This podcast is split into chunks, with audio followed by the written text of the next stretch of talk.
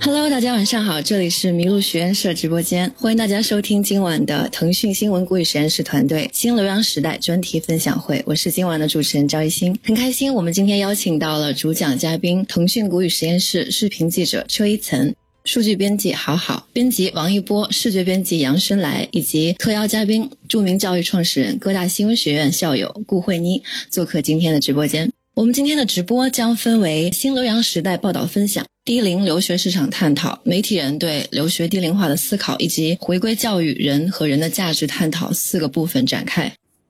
来进入第三板块的探讨，那就是媒体人对留学低龄化的一个思考。那这个问题其实我就想提给啊、呃、王一波王编辑，问题是说我们经过这个整个报道整个过程，作为这个媒体人来来来说，你是怎么来看待呃留学或者是低龄化留学的？其中这些被报道的孩子，你又怎么看待他们的未来的求学之路？同时和国内同龄人的这个同龄在但是在国内上学的这些孩子，他们又有什么样的区别呢？首先说一说就是我个人来说是怎么看待留学以及低龄留学这件事情。呃，实际上我们从之前关注的很多的其他媒体的报道也好，或者我们自己了解到的这种故事也好，留学在现在这个时代里面已经是呃大家特别周知的一件事情，也没有什么太多的这种神秘色彩，更、嗯、没有太多呃大家想象不到的一些嗯就是呃无法理解的、呃、动机也好，或者说他们到那之后发生的一些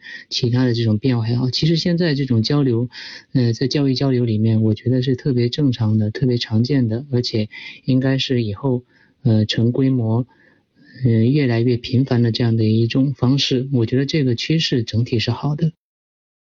呃，毕竟。包括中国自己的这个教育制度也好，这些年也在发生着很大的变化。呃，从我们十几年前参加高考的时候到现在，嗯、呃，中国的这种嗯，就是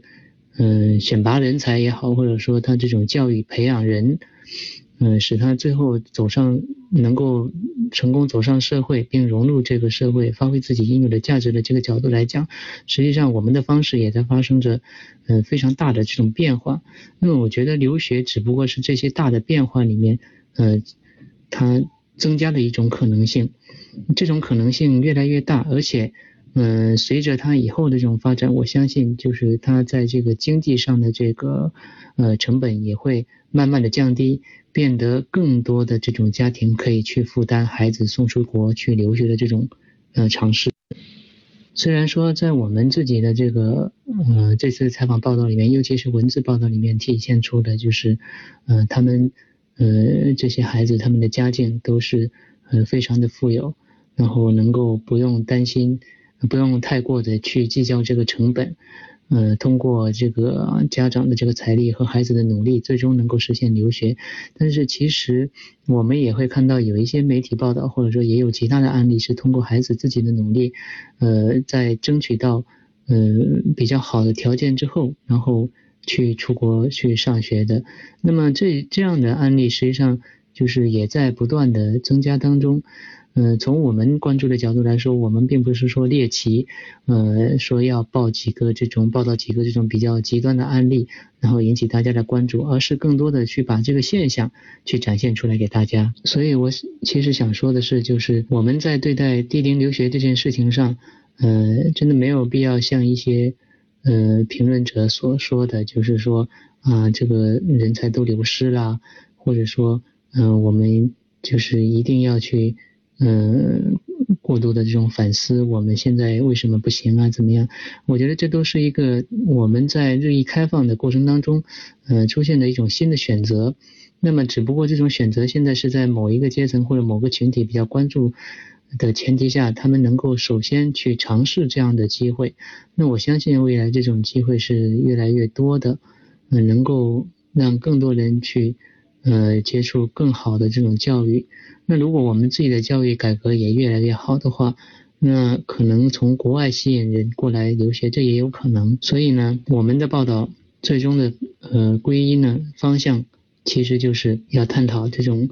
呃教育现在的这种教育整个大环境下面，那么有这样的一群人，他们在做这样的一个尝试，那么他们做了这样的尝试之后，又。呃面临着其中的一些问题，这些问题其实目前并没有太好的这种解决的办法，包括说他们在美国这种文化上的这种差异，他们融入美国的这种困难，以及他们可能在美国留学之后回来回到中国的话又又会发生一些融入中国很难的这种呃问题。那这些问题实际上现在都是在不断的发生当中的，我们去记录这些问题呢，只不过是把这个过程展现给大家。那怎么解决这些问题，我相信是需要通过呃更多的这种尝试者，然后去呃摸索出一条比较明晰的道路。所以呢呃我们正呃正如我们那个标题所说，新留洋时代，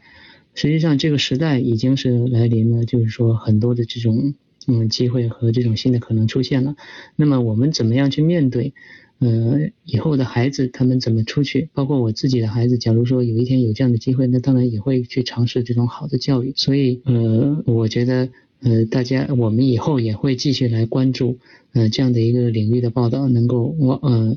找到更好的更多的这种细节，能够把这个大时呃通过更多的这种好的故事，把这个大时代或者说把这种呃接下来发生了很大的这种变化，嗯、呃，呈现给大家。嗯，以上就是我个人对于地缘留学和留学的一点看法。谢谢主持人。